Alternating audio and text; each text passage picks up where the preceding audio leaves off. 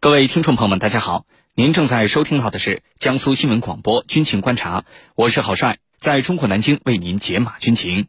今天节目您将会听到的主要内容有：美俄情报部门负责人在土耳其举行会面，这次会面释放了哪些战略信号？美俄同意恢复两国唯一军控条约谈判，美俄为什么会做出这一举动？谈判前景如何？军情观察为您详细解读。今天节目我们邀请到的两位军事评论员分别是军事专家陈汉平和军事专家袁周。军迷朋友们，大家好，我是陈汉平。军迷朋友们，大家好，我是袁周。此时此刻，欢迎您通过大蓝鲸 Life 查看本期节目的内容摘要，并且参与话题讨论。您对目前的国际局势有哪些自己的看法？您最关心的武器装备还有军事热点都是什么？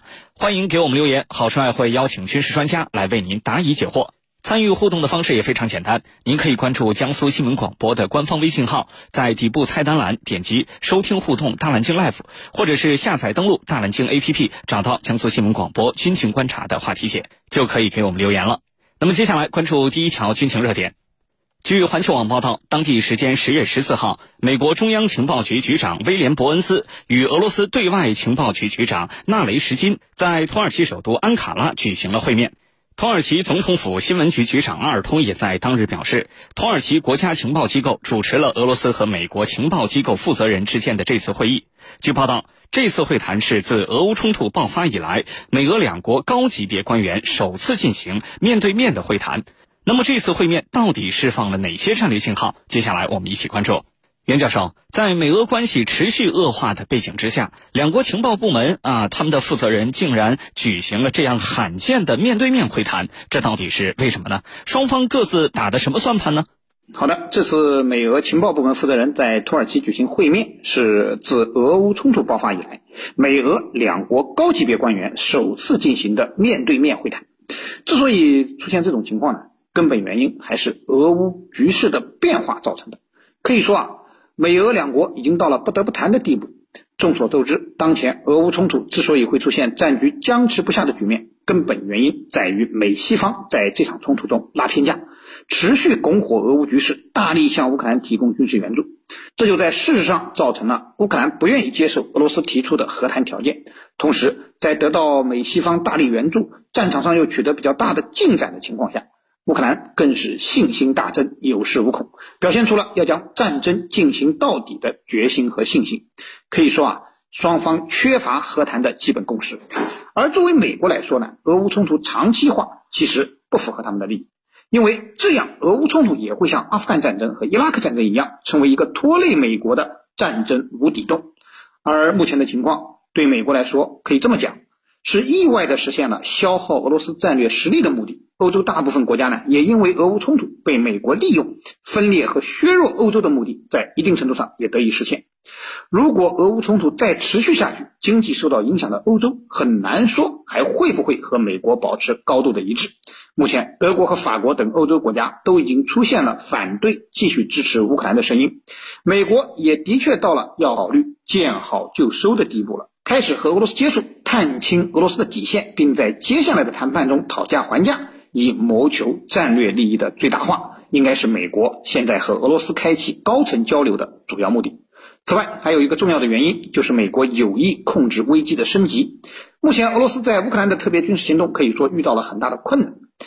呃，半年来占领的领土已经有一半得而复失。面对军事上出现的严重挫折，俄罗斯国内甚至出现了可能会使用核武器的威慑性言论。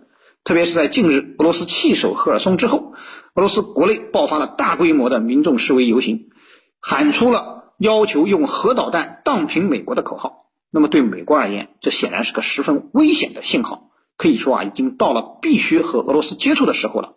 既需要判明俄罗斯的战略企图，也得向俄罗斯表明使用核武器的严重后果。否则，一旦产生战略误判，后果不堪设想。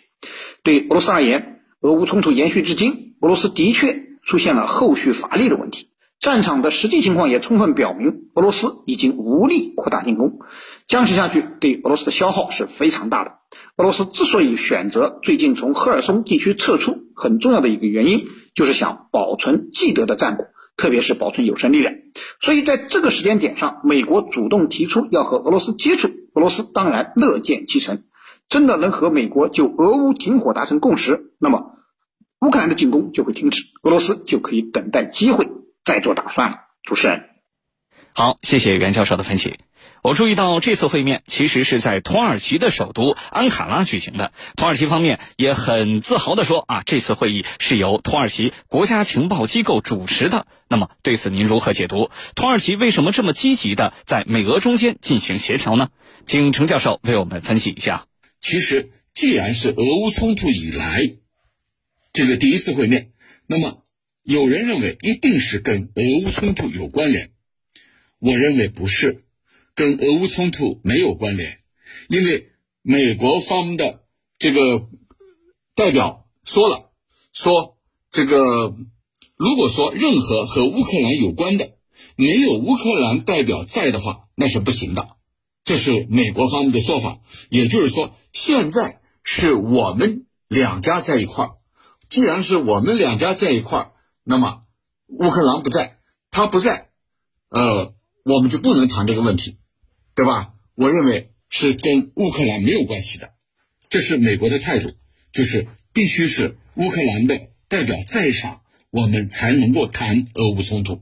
那么对于这一点，我认为是毫无质疑的。既然美国方面说了这一点，那么我觉得应该是真实的，就是这一次跟俄乌冲突没关系，因为乌克兰的代表不在，否则的话，乌克兰的代表会有一种被出卖的感觉。哦，你们背着我谈我的事情，不让我参与，那乌克兰怎么想，对吧？我们也可以想象一下。那么第二个我们要关注的点，谈的目的是什么？就是为什么要谈？那么谈的目的就是叫用四个字叫降低风险。美国白宫的发言人说了，说双方接触的目的就是降低风险。那么降低风险是什么意思？原来呀，双方要确认，你俄罗斯会不会在战争当中动用核武器？如果你动用核武器，我代表美国政府，我要传达一个什么信息？你使用核武器可能造成的严重后果，这是美国方面要向俄罗斯进行交代的。那么，其实这一段时间以来，根据我们所得知的消息，美俄围绕俄罗斯是否会动用核武器，双方是有分歧的。美国认为俄罗斯一定会使用核武器，因为你最终受不了了，你肯定孤注一掷动用核武器。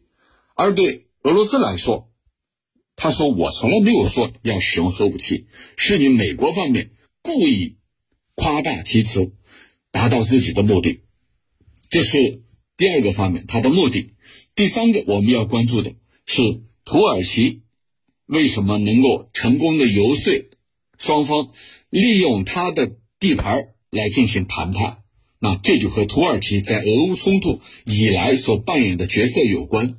土耳其呢是在俄乌冲突之间居间调停，一直扮演和事佬的这个角色。那么对他来说，把俄乌两家请到自己的国土上，让他们来进行谈判。也在情理之中。